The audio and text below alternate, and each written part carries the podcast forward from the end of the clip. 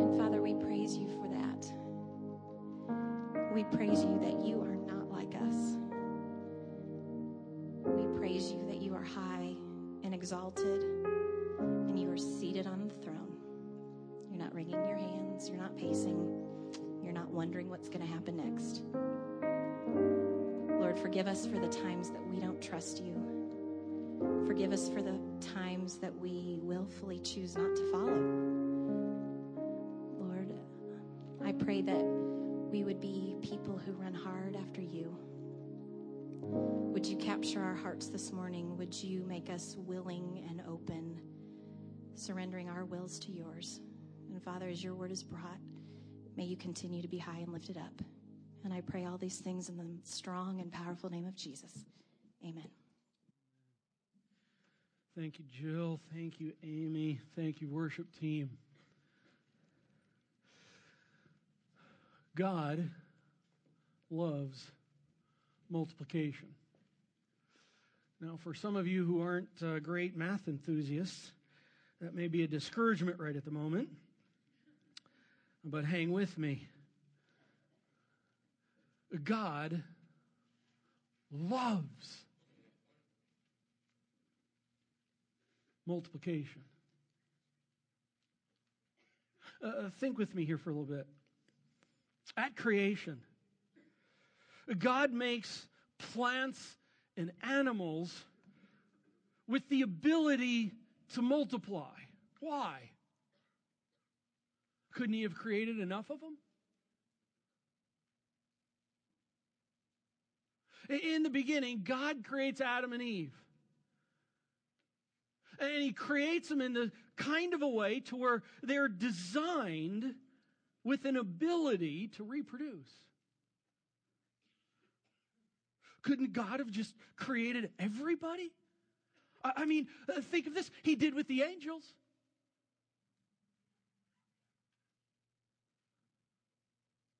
And in fact, the first thing that we find in Scripture God saying to Adam and Eve is this be fruitful and multiply and fill the earth. God loves multiplication. Noah and the ark. The first thing that God says to Noah when the flood ceases is this Noah, go out from the ark. I love this. Swarm the earth. Be fruitful and multiply. Abraham. He's an older gent. He says, Hey, Abraham, look at the stars. You see all those stars? From out of you, I want to raise up an offspring. Out of you, there are as many as that.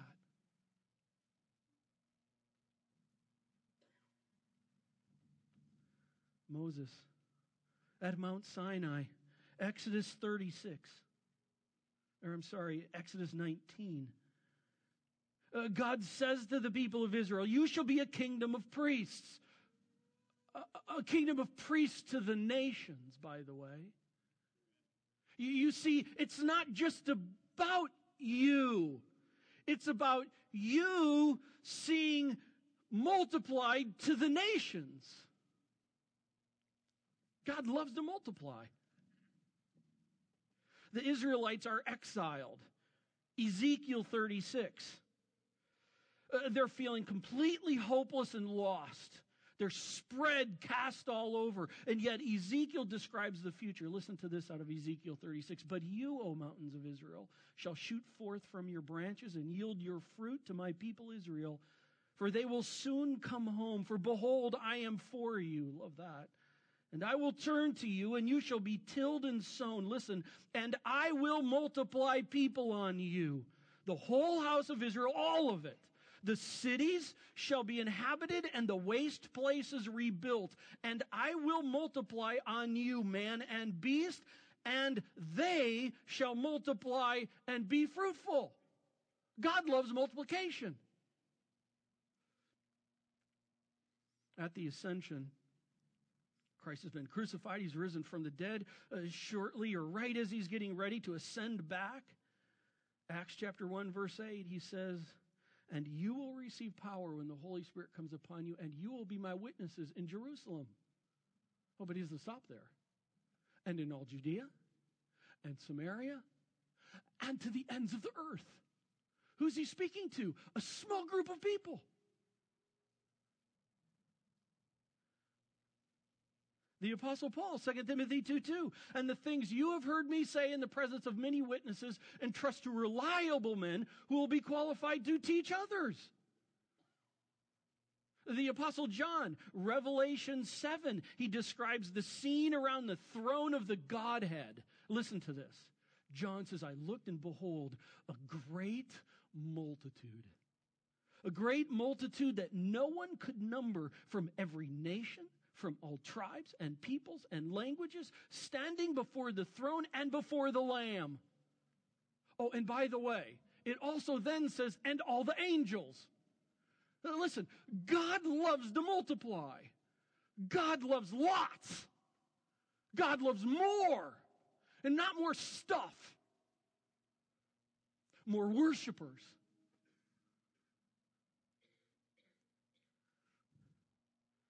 God loves multiplication. He loves the multitudes. In fact, the natural order of creation is reproduce, multiply. The natural character of God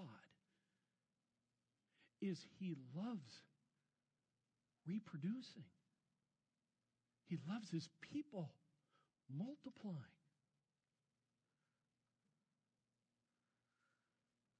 Follower of Christ, I have a question for you to consider today. Your creator, your recreator, as we've talked about, loves multiplication. He's all about multiplying followers of him. Are you?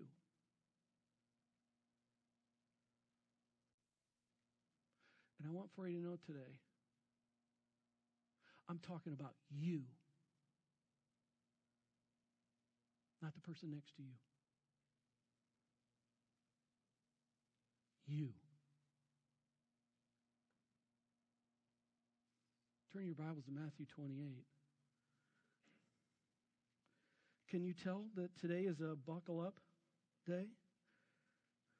Matthew 28 last Sunday, we're in really the longest introduction to a series I've ever done.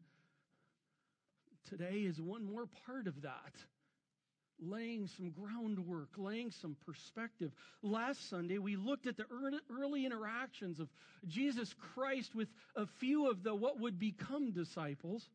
We looked in John chapter 1, and there I just loved that. Uh, Jesus invites an interested few. I mean, these guys were interested, and he says, Come and see, check me out. You remember that last week? If you were here, check me out. Hey, I want for you to know if you're at a place in your life where this whole Bible thing, God thing, Jesus thing, if you're just in a place where it's like, I'm not sure about this, I, I, I'm just not sure. As we talked about last week, this is what is so cool about Jesus. He says, Cool. Come check me out. Love that. If that's where you're at, I just want to invite you. Check them out. It's literally a matter of eternal life and death. Check them out. Well, then we went to Mark chapter 1, which is how long after John chapter 1? You remember? A year. It was a year after John chapter 1. A year later, he, he comes to the, these four uh, in, in, interested invitees and he says, Now come follow me. And they jump out of their boat and they go follow him. And along with that, he says, Follow me and I will make you become something. Look, let's read Matthew 28, verse 19. This is kind of towards the end. This is right before Christ's ascension. And he's talking to the disciples here. Uh, and he says, Go therefore and make disciples of all nations, baptizing them in the name of the Father, Son, and the Holy Spirit, teaching them to observe all that I've commanded you. And behold, I'm with you always to the end of the age.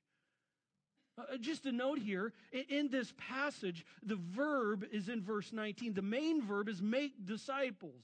The participles, for all your grammarians, uh, of which I am so not, uh, the, the go, the, the, the go, the baptize, the teach, those are all participles that get their strength off of the verb. Here's my point. The pinnacle, the fulcrum point of this passage is make disciples. God loves multiplication. You see? God's telling these guys, hey, listen, uh, you, you, you, you apostles, Go, go make disciples, multiply, because that's the way I've created everything around. Just look. And by the way, that's who I am, and that's what I've called you to do. Make disciples.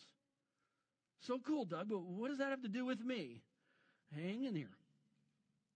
Just remember, God loves multiplication.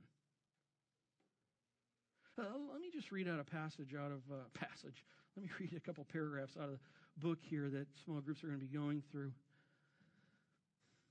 If making disciples is the plan of Christ, and if it is accessible to all of us and expected of all of us, then how do we do it?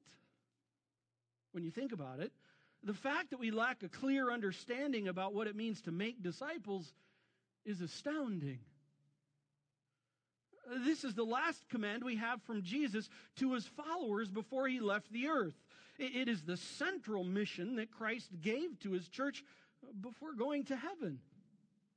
Yet, if you were to ask individual Christians what it means to make disciples, you would likely get jumbled thoughts, ambiguous answers, and probably even some blank stares. That's where I was, and to some extent still am. The more I read the Gospels, the more I marvel at the simple genius. I love that. The simple genius of what Jesus was doing with the disciples. You see, my mind tends to wander towards grandiose dreams and intricate strategies, and I'm struck when I see Jesus simply, intentionally, systematically, patiently walking alongside 12 men. Uh, Jesus reminds me that disciples are not mass produced. Disciples of Jesus, genuine, committed, self sacrificing followers of Christ, are not made overnight we're on this journey to take a look at what's the call? What's the call in our lives? Well, hang a right in your Bible to Mark chapter 1. And here's what we're going to do we're going to do something very different today. It's kind of a systematic overview, a little bit like last week, but in a much uh, bigger, quicker way. Uh, that doesn't mean shorter. Sorry. Um, what was Platt talking about when he was amazed by Jesus simply, intentionally, systematically, patiently walking alongside 12 men? I want for us to scan through the Gospel of Mark today and just take a look and observe we're going to observe Jesus Christ and what he's doing with these 12. He's called them to follow him. They're following him and he's going to transform them into something. Let's watch how he does that and consider its implications on you and I. And by the way, our Redeemer loves multiplication. Hmm. Mark chapter 1.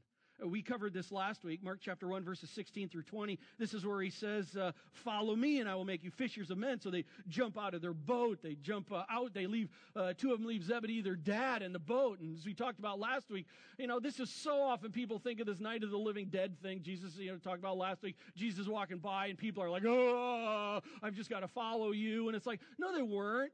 This is, these, are, these are people who have thought it through. And now they have this invite. They're like, I am so in that. I mean, I would be a fool to keep fishing for fish. I get to follow this guy. That's really about all they know. They understand him to be the Messiah. So, what's the plan? What's the transformation plan from here? Well, let's take a look. Well, in chapter 2, immediately after this, they see Jesus teach in a way like no other. I mean, there they are. By the way, they're not, quote, the 12 disciples yet. They are not the apostles yet. They are just some normal dudes, like Indiana kind of people, following along Jesus. I mean, they really are. They work out of the water like a lot of us work out of the ground here, and they're just normal guys. And at this point, they're just following. What do they see? Well, they see Jesus teaching a way like no other in the text right afterwards. And they see all the others hearing it and astonished. Now, I, I want to just make a note here because they are there watching this. They're watching Jesus teach, and then they're watching people astonished, and they're astonished. I just quickly want to tell you a story from my life. It was probably about 20 years ago um, Karen and I had a couple that was really, we just kind of plastered ourselves mentoring. Uh, we had no formal Bible study together. We had no formal structure together. We just tried to plug ourselves whenever we could around Randy and Cindy because Randy and Cindy were the kind of couple where we saw them and their kids and we were like, I want to be like them. I'd love our kids to be like theirs. And so we just plastered ourselves with him. And one time, Randy invited me to travel up to Wisconsin and be a chauffeur. Literally, I, he was kind of a, a, speaker to people, and he'd travel around. And so I got in a car and I drove. Uh, I was a chauffeur. It was pretty cool. It was someone else's car. And we're driving his car up to Wisconsin. We go to this conference, and Randy's teaching this conference. And I don't know, there's maybe 150 people in this at this church. And I'm just sitting in the very back because he had a book table and I did the book table. I did whatever he wanted me to do and just there to watch. I will never forget. I'd grown up in church all my life. Hearing different people speak. But I am telling you, I never heard anyone talk like he talked and teach like he taught. See, I kind of had all the thoughts and the, the Bible stuff, but he was teaching in a way where it's like, I'm getting it. I can grasping it. I, I'm getting a hold of it. I was like, dude, I have so, I didn't tell him this, but I'm like, I've so not seen anyone teach like that. And then the really cool thing is I'm over at his book table, just, you know, just being Joe Blow. And I hear other people. Have you guys heard teaching like this about how to live life? And they had been going to church all their life.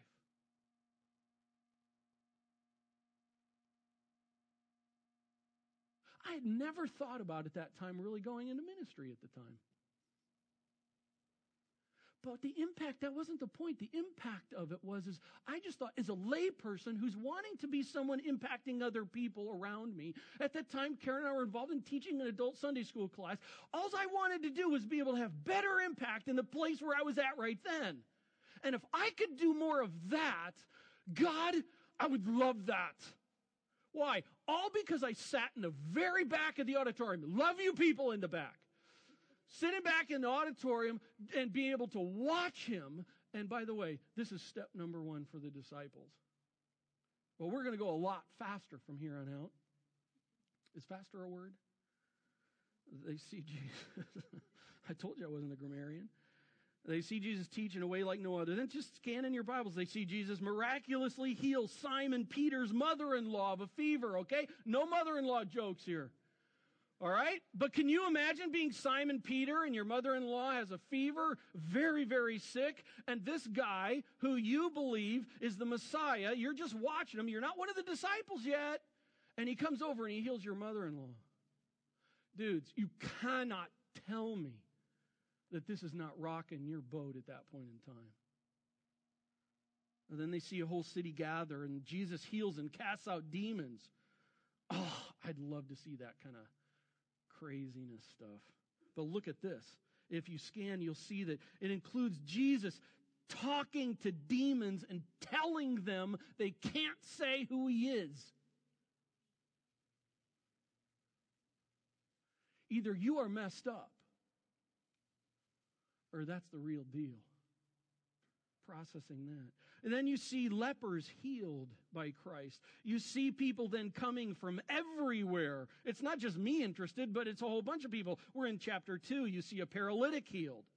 You see Jesus Christ tell the paralytic that his sins are forgiven. Please understand this. This is not saying, like, hey, if you confess your sins, uh, God will forgive you of your sins. No, no, no. He's saying, I forgive you. I don't know about you, but from my understanding and theology, that only God can do that. And they're watching this and they're just processing it. Then they see Jesus invite a tax collector just to hang with them. they hated tax collectors. And then they see Jesus eat at his house with his tax collector friends. That's got to blow your mind about what Jesus is all about. I thought Jesus is just for the people that have their act together. I thought Jesus is just for like the really religious, uppity ones. Uh, no, here we find Jesus. He's like for people who are like really hurting and lost and yet interested.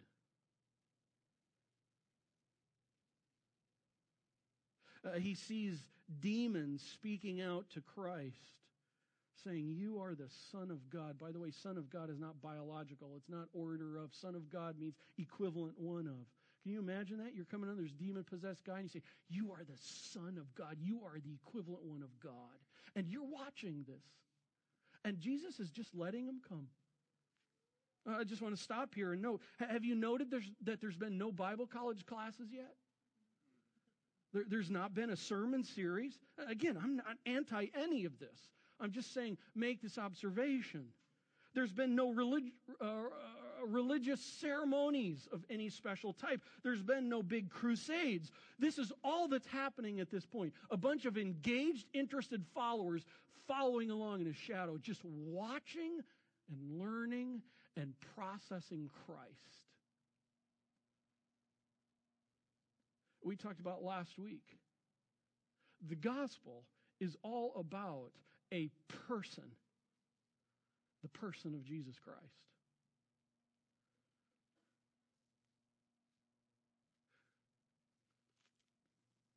Mark chapter 3. We covered this last week.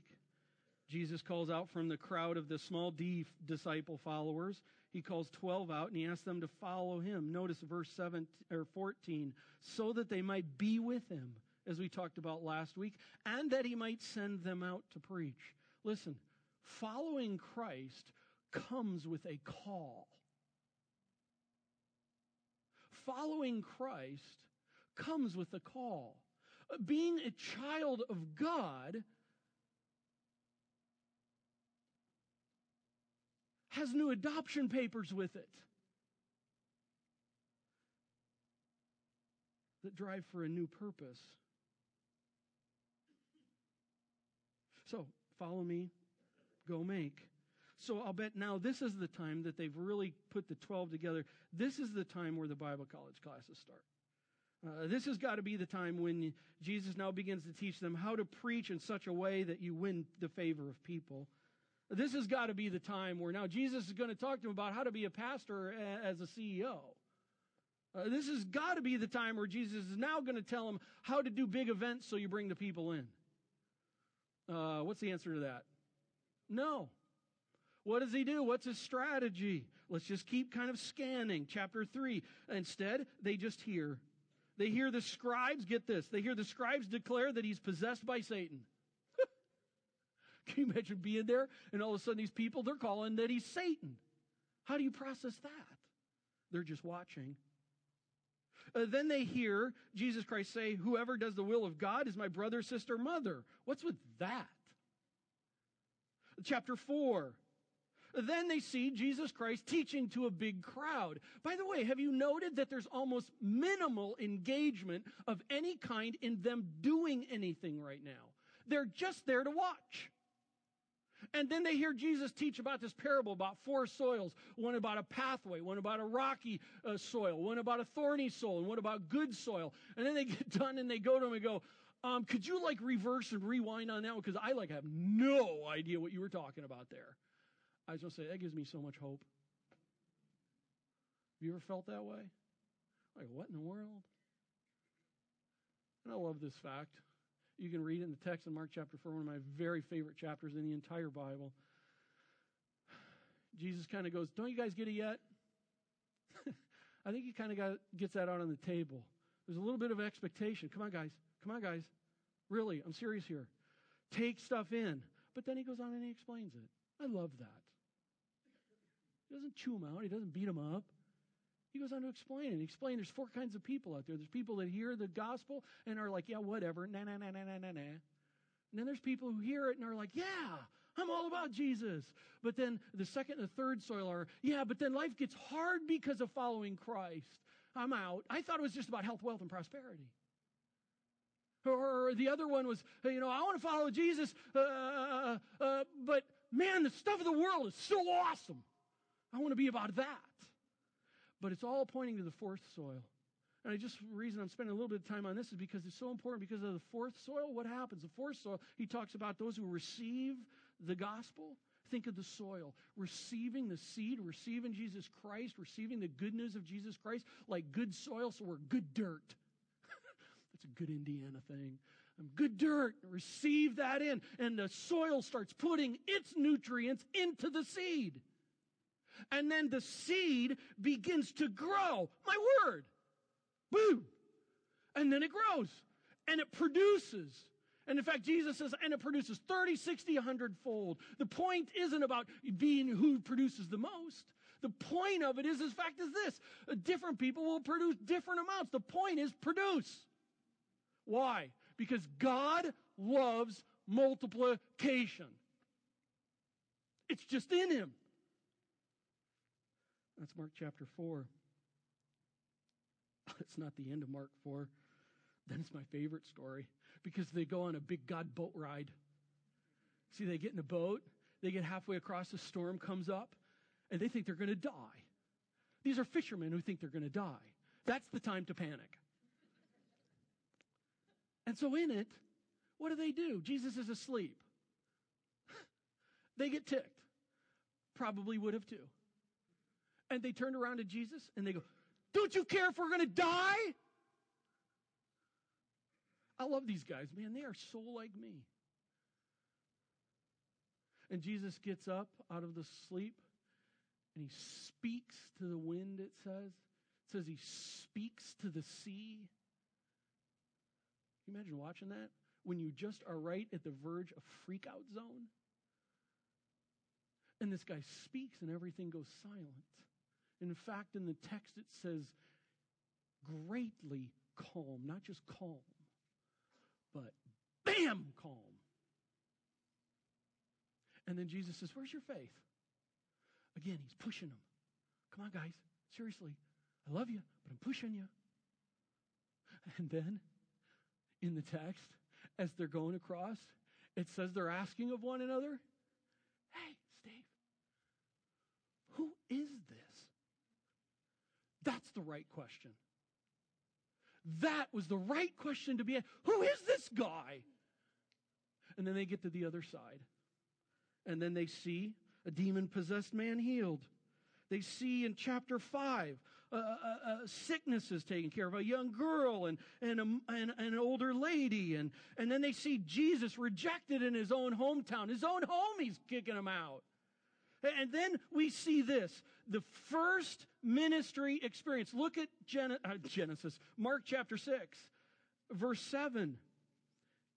He called the 12 and began to send them out two by two. Friends, why is this a big deal? This is the first time we read in the gospel that now Jesus actually gives them something to do as a ministry experience. It's been see, hear, process. See, hear, process. What is it? And now it's taste. Experience it. You've been seeing, you've been watching, you've been following, and that's a wonderful thing. But now, here's the deal. Guys, it's about transforming you into something. So it's not just about seeing, hearing, and processing. It's about get out of the just follow me mode and get into the do mode. And he gives them a first ministry experience and they go out two by two. Patiently, simply, strategically moving these guys along. Are you seeing it? I, I hope you are. We're just, we're making an observation today. And then they come back from their ministry experience. John the Forerunner has been beheaded. I'm sure they find out about that. Then the feeding of the 5,000. Actually, it's more like 20,000 because the 5,000 men we're talking about in the text there. Now, here, feeding the 5,000, you can see in what is it, verse uh, 36 of chapter 6, uh, this. More engagement is increasing because in verse 37, you got 20,000 people. That's called a mob when they get hungry. And they're getting hungry. And there's no McDonald's right next door. And so in it, Jesus turns in verse 37 and he says, Hey guys, got any ideas on how to feed them? Why was Jesus doing that? Do you see? He's beginning to pass off more and more. Take what you've been seeing and hearing and processing and now get more about thinking about doing. And they're like, Duh. Gives me hope. Gives me hope. And then in it, what happens? Jesus now, if you look at the story of it, engages the disciples in the process. He has them take the basket. He prays over them. They then begin carrying out. Can you imagine when you're carrying food out to 10, 50, 20, 25,000 people and there's 12 of you and you're carrying the baskets? I am telling you, after about the first 50 people, I'm looking in the basket because I am, if I'm one of the disciples, I'm waiting for the bread. I want to watch when they pull it out, and I want to see the next one like bam right there. Because that was happening. They were multiplying. I'm just so curious about how that whole process went. But do you see Jesus is involving them? He could have just gone, Lord, just give them food, and bam, it was on everybody's plate. But he brings the disciples in. He says, Take the baskets. You get in it. Get your hands in it. And they're walking around. Can you imagine these guys? This is like awesome and then they come back. Oh, simple genius. And then there's just more hearing and seeing and thinking and tasting and processing. And then Mark chapter 8, turn there. Verse 27. Ah, this is a big point. And he began I'm sorry, I'm right at verse 27. And Jesus went on with his disciples to the villages of Caesarea Philippi. And on the way, he asked his disciples, Who do people say that I am? Like Jesus didn't know. Seriously. I mean, if he didn't know, he's like totally out of touch. No, he knew. Why is he asking this question? He's getting at the disciples' heads. Hey, who do people say that I am? And they told him, well, John the Baptist, and others say Elijah, and others one of the prophets. And he asked them, here was the heart question. Here's where he was going. Here's the center of the target. But who do you say that I am? I love the fact that Jesus, in the recording of the scriptures as we have it, doesn't ask that question until this point in time. They've been able to check him out, come and see, and, and process that for a year. Then they've been asked to follow him and to be transformed into someone. And then there's this period of time over time that's been going on. And as time's going on, they're seeing, watching, processing, taste a little bit, tasting a little bit, seeing, watching, processing. And then he comes to the point, he's like, okay, guys, stop. Here, got a question. Who do you say that I am? You see, because the good news of Jesus Christ is about a capital P person. And Peter, bless his heart. Oh, Peter just loves sticking his foot in his mouth. Get that. But Peter just hits a grand slam. You are the Christ. Friends, we don't have time to go into all that is wrapped up in that acknowledgement of that statement. For hundreds and thousands of years, there's been talk about the Messiah coming. And this is the point where Peter, in essence, he's going, I'm telling you, you are the one. And I'm not making it up. I'm making it up because it's been based on everything I've been seeing happening here for a while.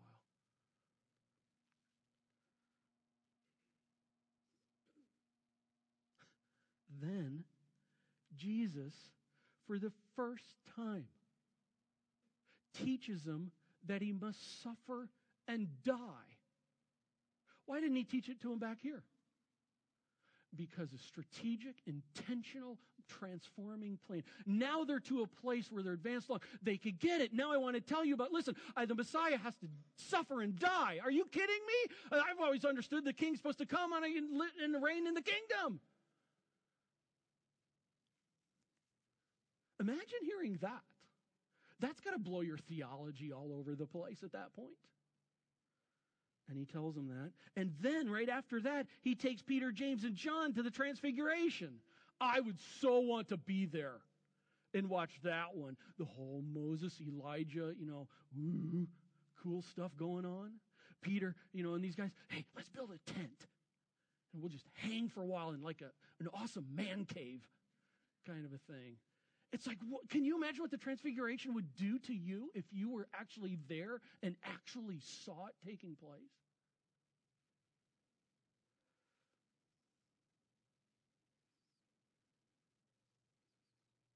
God loves multiplication.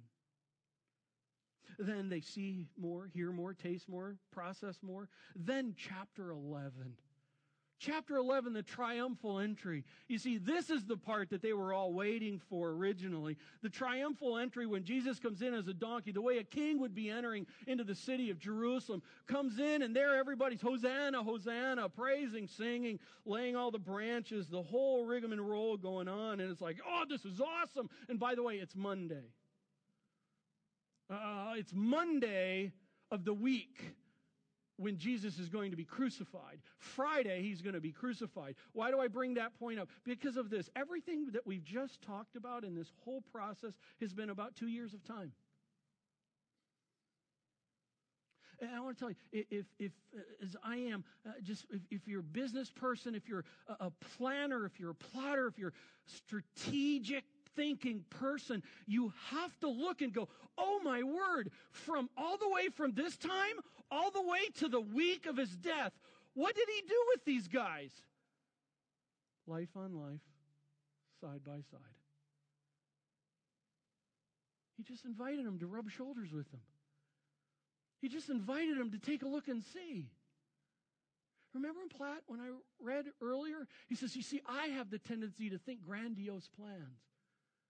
I have the tendency to put together these grandiose programs and mass produce disciples. Uh, I just want to say this. If hanging with people shoulder to shoulder over time, doing life together, going vertical together, was in fact the way Christ built the disciples, then I would suggest I and we are to do the same.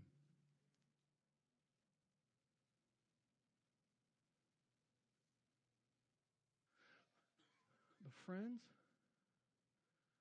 we live in a culture where I do my life in my little house, and you do life in your little house. And we don't do a whole lot of this. True? And no wonder we are having a hard time being followers of Christ that are truly multiplying.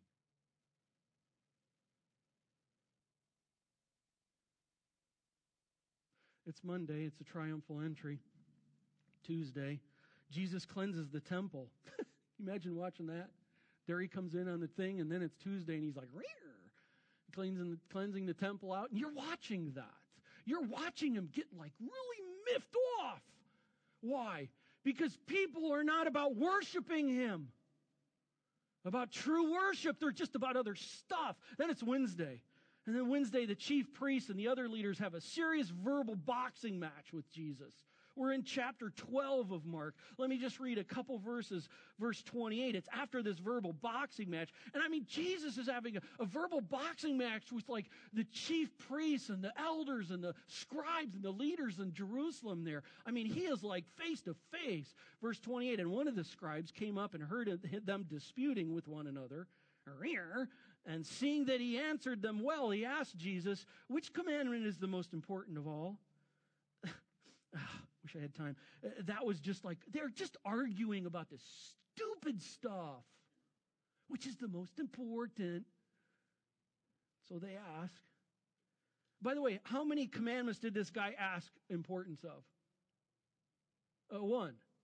Which commandment? Jesus answered, The most important is, Hear, O Israel, the Lord our God, the Lord is one. And you shall love the Lord your God with all your heart, with all your soul, with all your mind, with all your strength. We're going there next Sunday, by the way. And then he stops there, right? No. Do you notice this? It's not just about going vertical. Love the Lord your God with all your heart, with all your soul, with all your mind, with all your strength. But Jesus doesn't let one commandment stop the reality because he includes, he pairs up, he makes the second commandment part of it. The second is this you shall love your neighbor as yourself. There is no other commandment greater than these. Going vertical together. The scribe said to him, You are right, teacher. And these guys are watching it. Jesus is letting them watch. Well, it's Thursday. They prepare the Passover meal. Jesus says uh, one of them will betray him. Figure that. And he calls the broken bread his body and the wine is shed blood. Like, what's with that? They sing a song.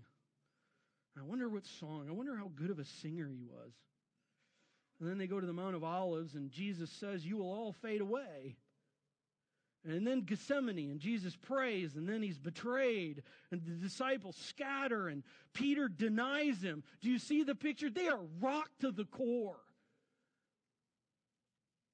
And then it's Friday, chapter 15, and Jesus is accused before Pilate. He's mocked, almost has the living life beat out of him walks down the road, the Via Dolorosa, to the, with the cross to Golgotha. He's crucified there, nailed to a cross to hang, to die like a criminal, suffocate. And then he's buried. And then, chapter 16 rises from the dead. And then the ascension. I just want, what a journey. These guys have been allowed to participate in observing the whole thing. But please understand this. John chapter 1, Jesus says, Come, see, check me out.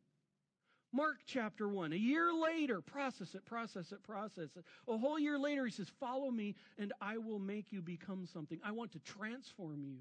It's not just about following, but it's also about being transformed. And I want to tell you, friends, too many of us are stuck in follow mode and not in the go ahead and transform me into what you want me to be. But then here they just walk and they walk and they walk. Look at Mark chapter 16, uh, verse 14. Afterward, he appeared to the eleven themselves as they were reclining at table. And look at this. After the resurrection, he rebuked them for their unbelief and hardness of heart. Do you know that before the Great Commission, before Matthew 28, 19, and 20, that Jesus rebuked them? Because their hardness of heart, because they're not getting it, that gives me so much hope. At the point where he says, You guys just aren't getting it yet. And then look, verse 15, right after that, and he said to them, Go into all the world proclaim the gospel of the whole creation. you are getting it, but go.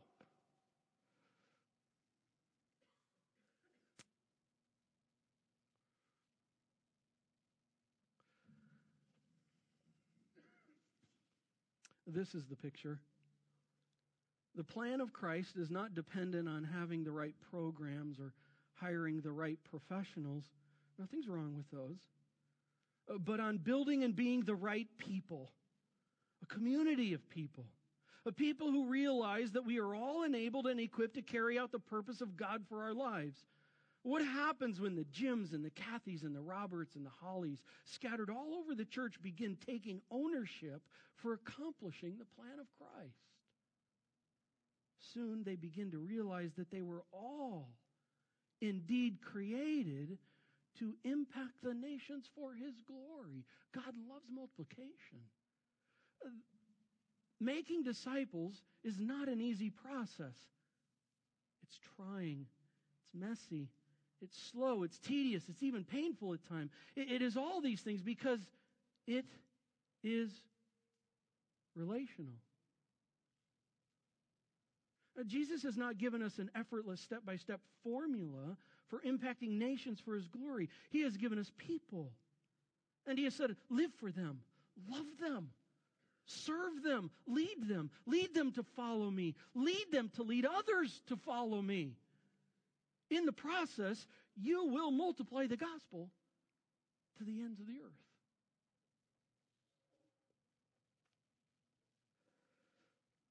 Our God loves multiplication. Do you see yourself in his multiplication plan? Listen to me.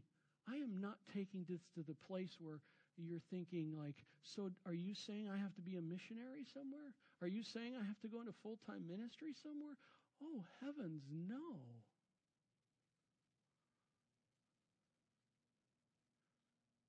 We have so boxed this into a certain category. We're going to be spending the coming weeks and next couple months helping us to understand what does it mean to be someone that is a multiplier for Christ. Do you realize that if we as a people, if we as a church took this seriously, the impact that that would have? And you may, may be going, but I don't know much. Huh. Same with the disciples. But I'm not necessarily a people lover. Well, guess what? Our God loves multiplication.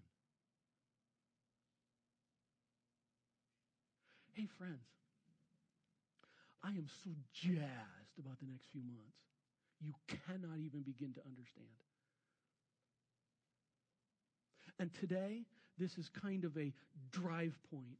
I just want to put out on the table the perspective that God wants to multiply and He wants to use you and me in it. Are you willing? I, I mean, really, are, are you willing? You may even be, well, what are you talking about? I don't even know what that looks like. That's not the point right now. I'm just asking you, please, are you willing?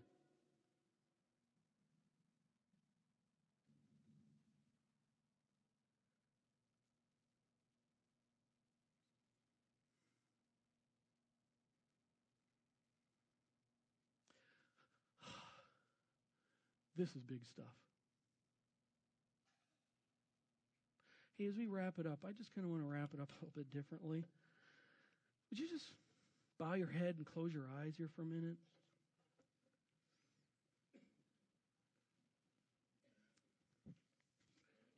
Maybe a couple minutes.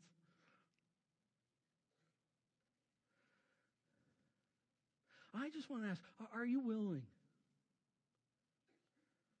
I realize at this point in time that sometimes it's the Doug. So are you are you are you impressing upon me that that that, that, that God has a design on my life to be someone who's who, who's actually reproducing the impact of Christ on the lives of other people? And the answer to that is absolutely yes.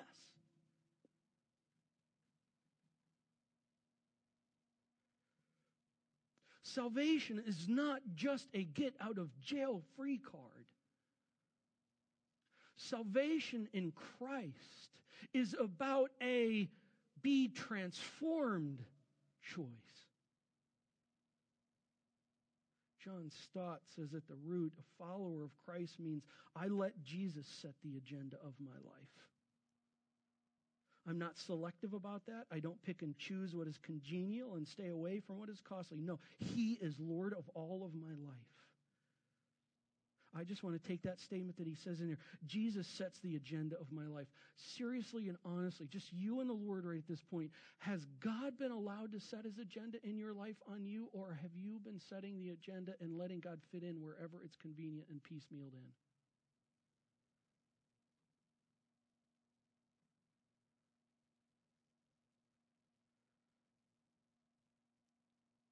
I'm asking myself the same question.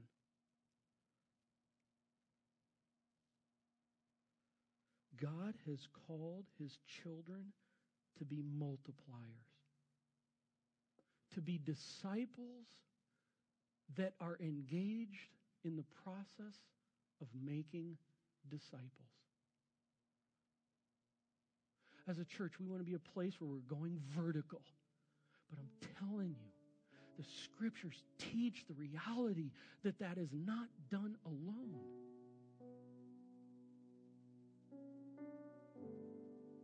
It's about going vertical together.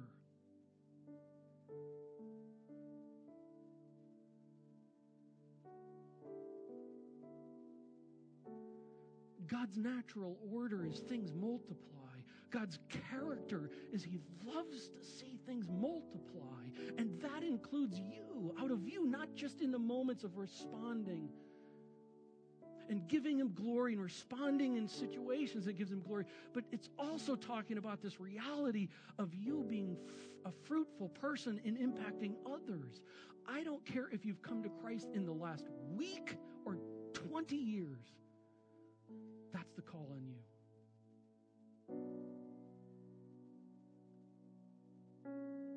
It's a sad thing when things don't mature to what they were intended to be. Picture in your mind a building left unfinished. How sad is that? A, a plant that never produces leaves or that never produces the fruit it, it, it was intended to produce. How sad is that?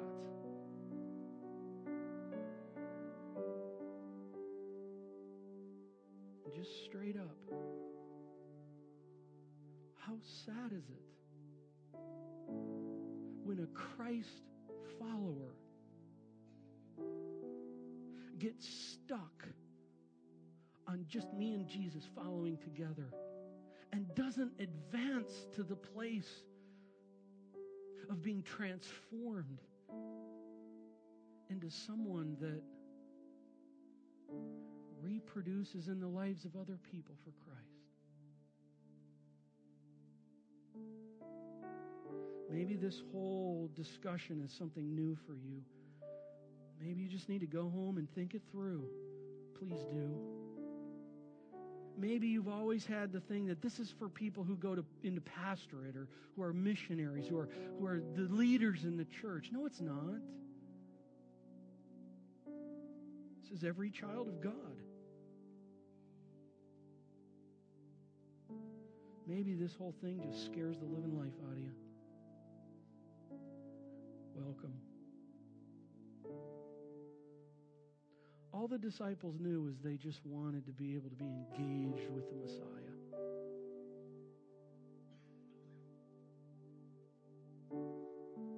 And the Messiah transformed them as they made themselves available and intentional. How about you?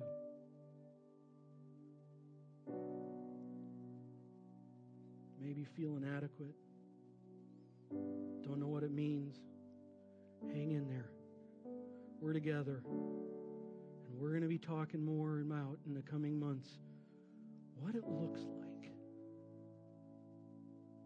to be a disciple that is engaged together in making disciples.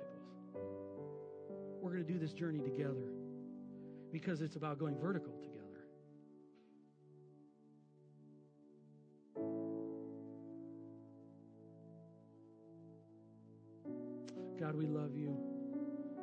So grateful for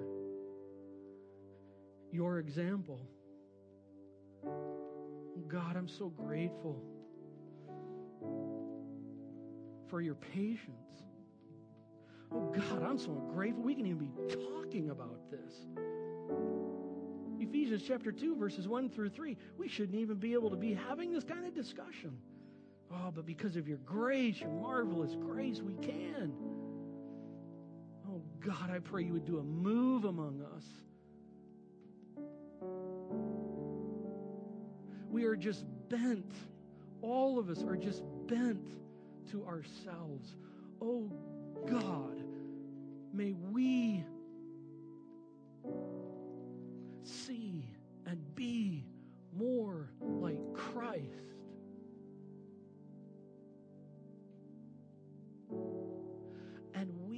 The full scriptures, to see the whole thing. Oh, transform us, Lord. Just transform us. Soften hearts. In the glorious name of Jesus.